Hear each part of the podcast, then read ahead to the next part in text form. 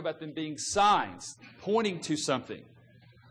From chapter 12 on to the end of the Gospel of John is called the Book of Glory.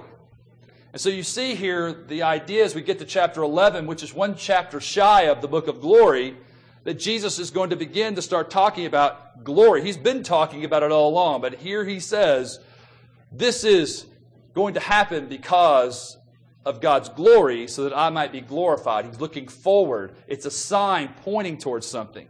Now, I tell you that part so you understand then why I want to talk about these things, about this being a sign. What difference does that make to us today? Great, John wrote a gospel some 1900 years ago, and we might ask ourselves, so of what relevance is that to us today? I think many people today who walk around don't really ask questions like, is Christianity true or is it false? What they really want to know is, does Christianity do anything for me? What real benefit is it? What difference does it make? Why is it important? I think that's a question that even people within the church ask. And maybe that explains why oftentimes we see such a failing to really do anything that Jesus calls us to because we really don't believe anything about Him. It's just what we do. We go to church. It's kind of the habit we have. We play golf on Monday mornings. We go to church on Sunday mornings. We go for coffee with our friend on Tuesday mornings. We get up and go to work. We brush our teeth. We hopefully floss. We do all these other things. But the real question is does it really matter? Does any of this have any effect on people? And see, I think that in many ways is a fair question for people to ask. What difference does it make that Jesus of Nazareth came to earth? What is all the fuss? And is there really any difference between Buddha and Muhammad and Jesus and nobody? That would be for the atheist. Is there really a big difference? And what I want to begin to appeal to you is, is that there is a difference. That what John is writing about is saying there's something that really matters because see, the other part of our culture will say this, if at the end of the day, even if it doesn't make a difference, if it makes you happy, if it makes you feel better, if you're really glad about it and you're a better person for it, great. That's good. Good for you. And see, what I want to say is, is that Jesus stands and confronts all of that and says, that cannot be. I can't be a good person. I can't be one of the many good guys that have come to planet Earth and done some good guy things. You just can't do Jesus that way. You could talk about Gandhi that way he seems to be a pretty good guy who did some pretty decent things. You could talk about Martin Luther King Jr. that way. He was a pretty good guy who did some pretty decent things. You could talk about a lot of people that way. What you can't do is talk about Jesus that way. You cannot look at somebody who makes such claims and claims to do such things and have followers who make such radical claims and say, well, he's a good guy. No, he's not. Not if what he's saying is not true. There's nothing good about it. So I want to begin to look this morning and say, for those of us that are overtly skeptical, and for those of us who really are skeptical but keep up our religious fronts, I want us to look and say, does this really matter? And if so, what are you going to do in response? So let's begin to look at this passage and ask some questions. The first thing I want us to look at here and I know for many who have grown up in the church, they're going to look at this passage and say, okay, glory. There it is. So now we got to run off on the glory train and got to talk about God's glory because that's what the sermon needs to be about.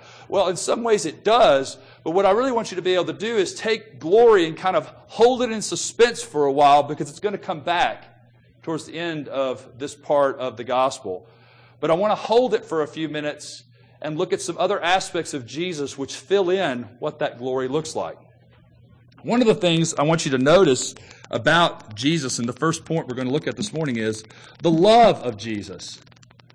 Now, this is striking, and I want you to notice that somehow glory and love are wedded.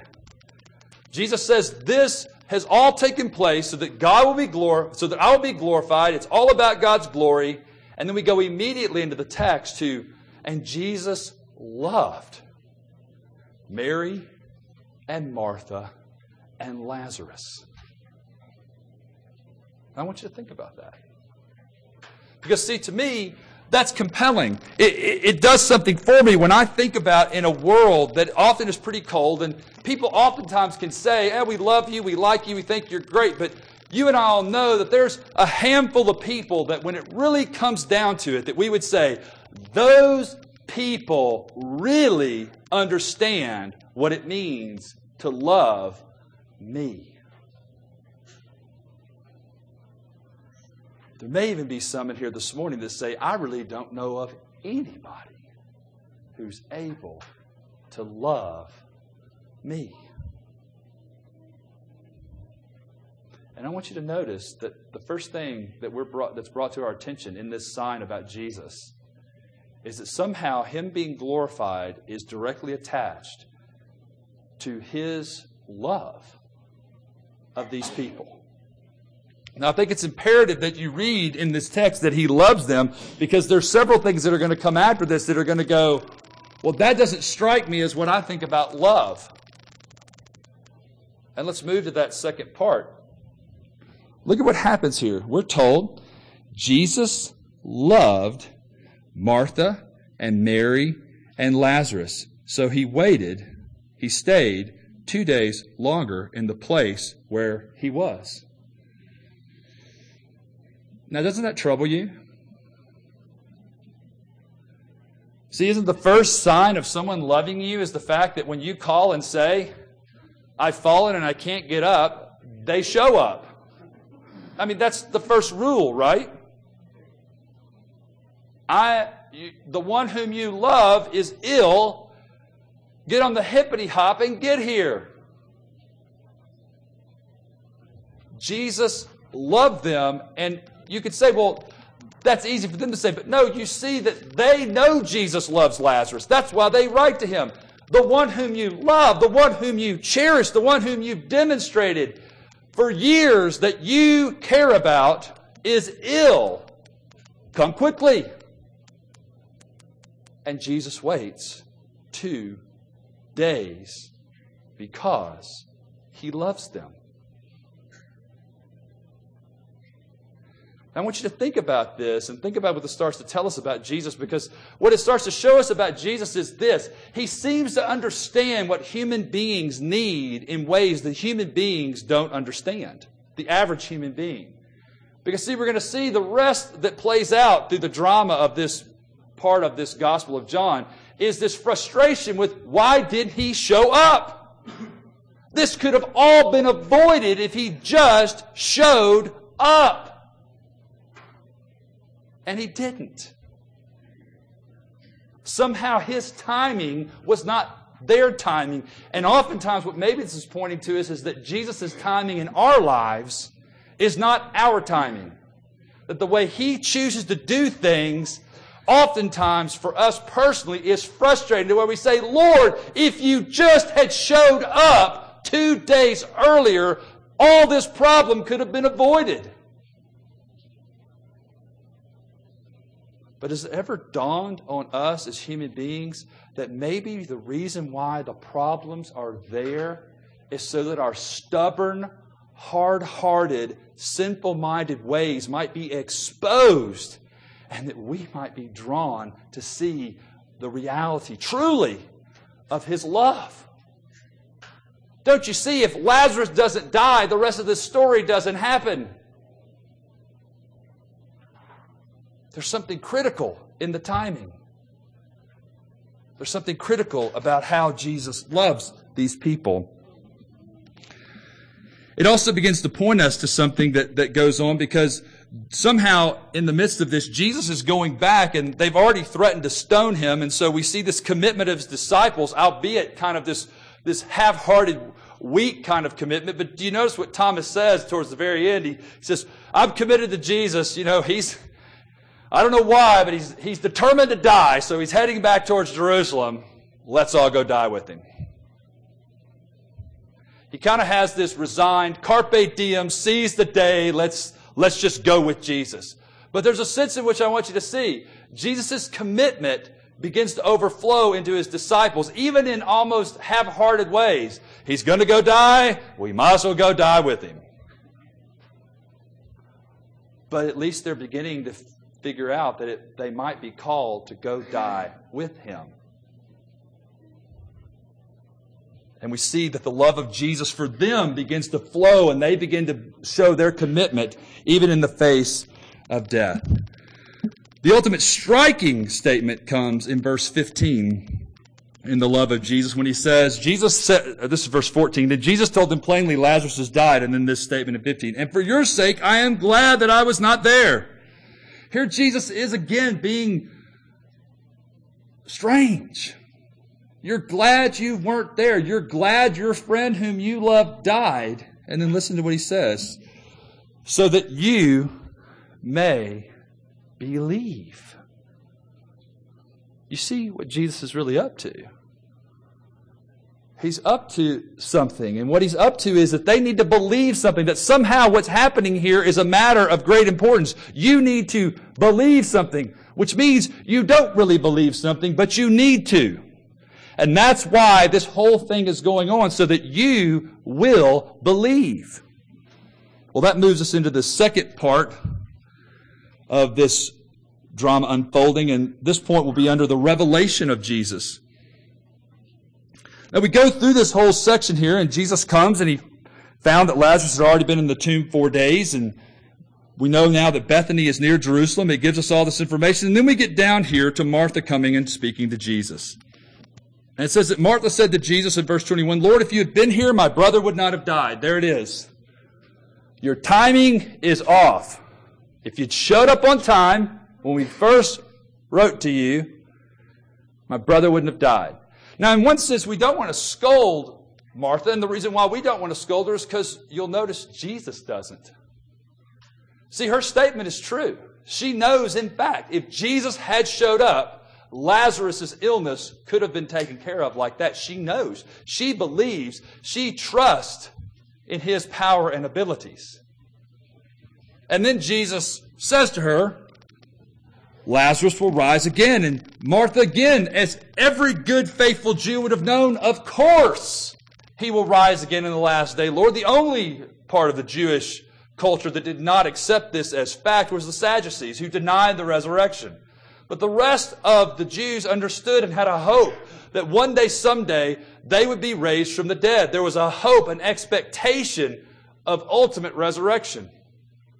But then Jesus makes this incredible, amazing, revealing question. And we see that part of why Jesus has led her up is to be able to say this. It's almost like he knew where the conversation was going and let it come right to this place so then he could say, Jesus said to her, I am the resurrection and the life. Whoever believes in me, though he die, yet shall he live. And everyone who lives and believes in me shall never die. And then he asked her that profound question. Do you believe this?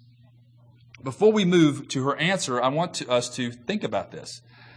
The idea that Jesus is getting at with Martha is this. Martha, I'm everything you need now, not just everything you need in the future but it begins with the future. I am the resurrection. I am the resurrection. Not you're going to have a resurrection. Not it's not really what he's saying to them. It's not really something that's going to happen to you as much as it's, it's something that is a reality because of me being united to you. It's really about me. It's really about what's going to happen to me that becomes essential for you. That's your hope. It's me. I am the resurrection. But then he comes back and makes that second statement because he could have just stopped there and said, I am the resurrection. Believe in me. Here I am, the reality of the resurrection. But he, then he goes a little step further. And the life. What's he getting at there? Is he just saying resurrection all over again? It's just a, another way of saying it? No, he's not. What he's really saying to Martha is, I'm not just the resurrection of future hope. I'm the life of present hope. See, it's not just the future that I'm discussing about. I am life itself right here. You have no life apart from me. He'll go on and tell Thomas that in John 14, 6. I am the way, the truth, and the life. There is no life apart from Jesus. That's his claim. There is no hope after you die apart from Jesus. He is the resurrection. And that must mean something critical as we begin to evaluate whether or not Jesus makes a difference in people's lives. Now, look at what Martha's statement is. What a statement of belief. She said to him, Yes, Lord, I believe that you are the Christ, the promised one, the anointed one of God, the Son of God, who is coming into the world. What a statement. She responds with belief to the revelation that Jesus makes to her. But let's keep moving further into this story. Jesus weeps. He comes to this place where he exposes his heart. So we come to the third point, which is the heart of Jesus. Now, this whole section here has created some dispute among some who have said, well, is Jesus deeply disturbed? Is he angry? what's really going on here. And I want us to kind of think about what's happening here. The notion that somehow this is all an internal reality that's going on within Jesus does not fit the language of this text. What's really going on here is Jesus outwardly expressing anger and frustration. And let's look at why. This is what happens. When Jesus had said this, she went and called her sister Mary, saying in private, The teacher is here and is calling for you. And when she heard it, she rose quickly and went to him. Now, Jesus had not yet come into the village, but was still in the place where Martha had met him. And we see here that Mary gets up and goes out. The Jews follow her because she's going to cry, and probably some of them are professional mourners. They hired professional mourners, so they got to go out and do their job. Mary's going to weep at the tomb. We got to go with her and do some weeping. But there was probably mingled among them people who genuinely knew Lazarus and genuinely were concerned about Lazarus. So you see all this weeping going on. Now it's interesting, and for those of you that know somewhat of the Gospel of John, you'll find this striking. Remember earlier on, we find that Martha's in the kitchen, busy, busy, busy, busy, busy. Got to get this fixed, got to get this fixed. Jesus, tell Mary to quit sitting in front of you, listen to you, teach her the way of eternal life, and get in here and fix some food. And Jesus says, Martha, you're worried about so many things. Mary has chosen that which is better. But in this text, we find the exact opposite. Martha shows up and says, I believe. I know who you are and I trust in you. Mary comes with blinded grief. She just is weeping. Lord, if you've been here, my brother. And notice that Jesus responds very differently to Mary's grief and the people around her's grief. The language in Greek actually says he snorted. That's why I'm saying it can't be some internal, Jesus is feeling some angst. He snorted. He was angry. He was moved. It made him mad. Their unbelief angered him. But then it moved him. See, we're seeing something of the heart of Christ. First, he's angry. But then he's moved to weeping. Why? Because he realizes that the reason why all this is going on is because of sin. The reality of sin brings misery and despair and death. And Jesus weeps. Not so much over Lazarus, but over the whole circumstance that has brought them to this place. That here he stands looking at people who are sinful and will not believe, even with the reality of life standing right in front of them. They're so overwhelmed by sin and despair. What we also see here in the depth of Jesus' emotion in all this is that in verse 38, Jesus deeply moved again, came to the tomb. What we see here is something of the depth of Jesus' emotion. He hurts with us. He hurts for us. He hurt with them. He was hurting with them because it grieved him. He hurt for them.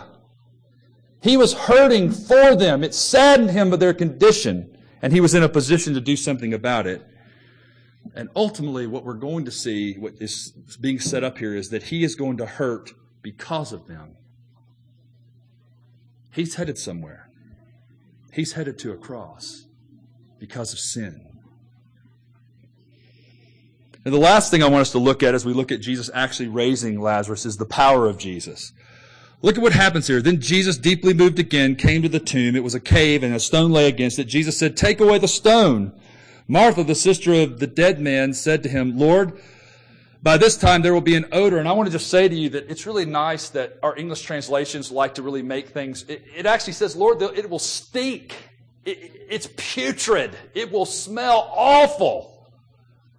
Now, see, we see the old Martha kind of slipping back in there. You know, it's, it's very untidy.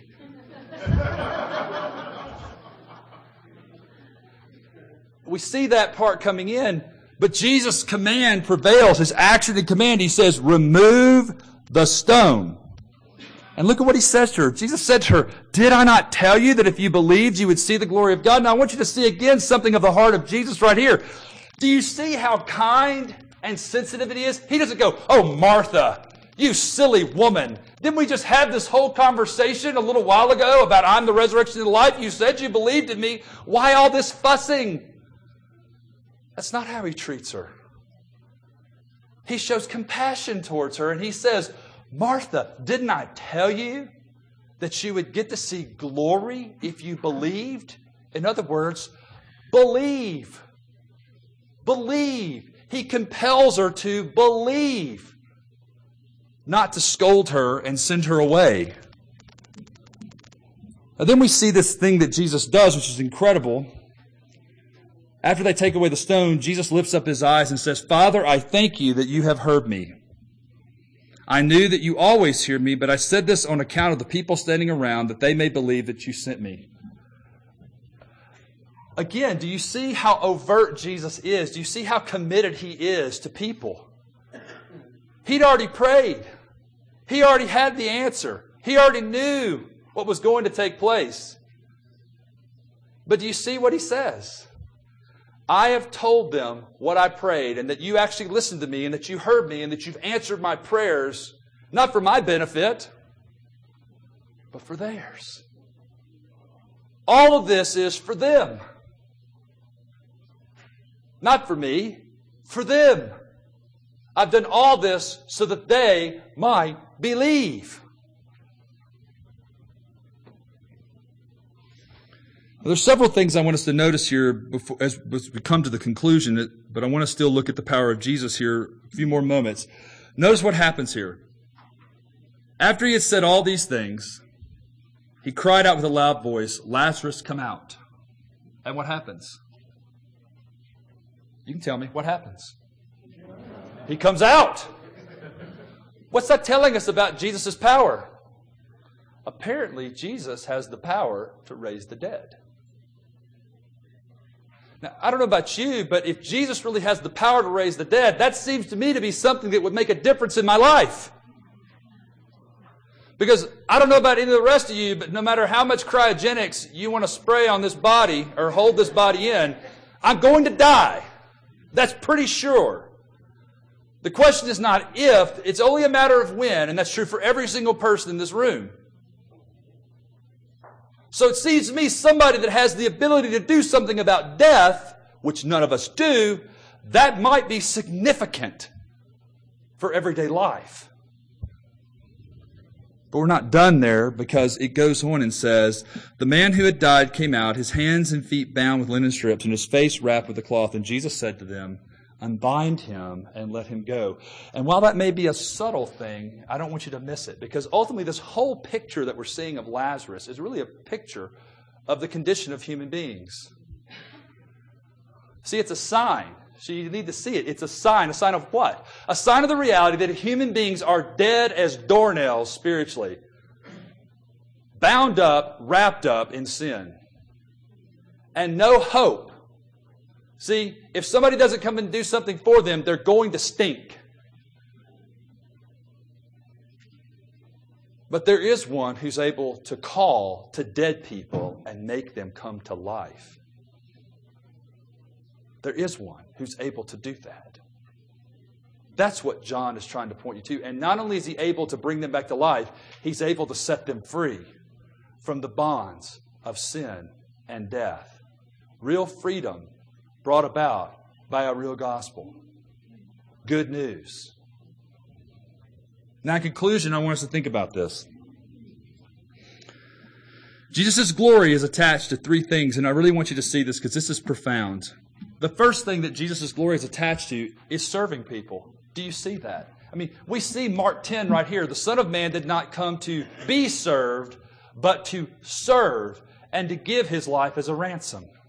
So you see that Jesus says, so that I'll be glorified. Ultimately, what we see is Jesus is headed to the cross. That's why this is called the book of signs. All these things lead up to him being killed.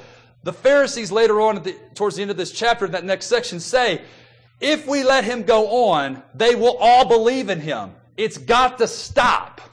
This sign has got to be stamped out. In fact, they start plotting Lazarus' death as well. We got to get rid of the whole matter.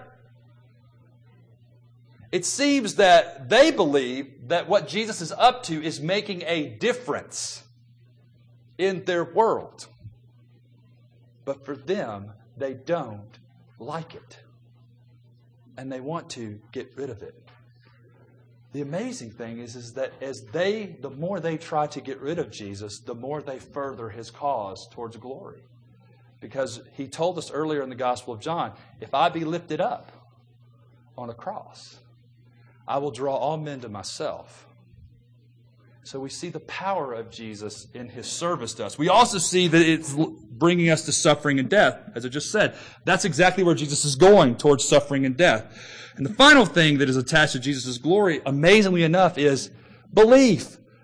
Do you, do you understand the kind of God we're dealing with? A God who doesn't look for us to serve Him, He comes to serve us. Not a God who calls us and says, I want you to come sacrifice. He says, No, I'll come sacrifice for you. And finally, all of that is done so that we would do what? Believe. It's all about us. Who would write such a gospel? No one. What other world religion proposes such things? No one. No one. A God who is determined to care for people who could care less about Him. It's shocking. It's overwhelming. It's incredibly good news that Jesus actually cares about us. In conclusion, then, I want to ask this question Jesus said, I am the resurrection and the life. Do you believe this? Let's pray. Lord, we come before you now and we thank you and praise you that we have this record, a book of signs, which point us to the reality of a God who has come to serve, who has come to sacrifice, who has come that we might believe. And in the midst of all that, he is glorified and his glory is extended because of this. Lord, we agree with Micah. Who is a God like thee who passes over the rebellious acts of his people? We are amazed and astounded, and we ask, Lord, that you would fill us and bring us to a place of belief. If there are those here this morning, Lord, who do not believe, who do not know you, would you give them the gift of faith that they might embrace the free gift of eternal life in Christ Jesus, your Son? We pray all this in Jesus' name and for his sake. Amen.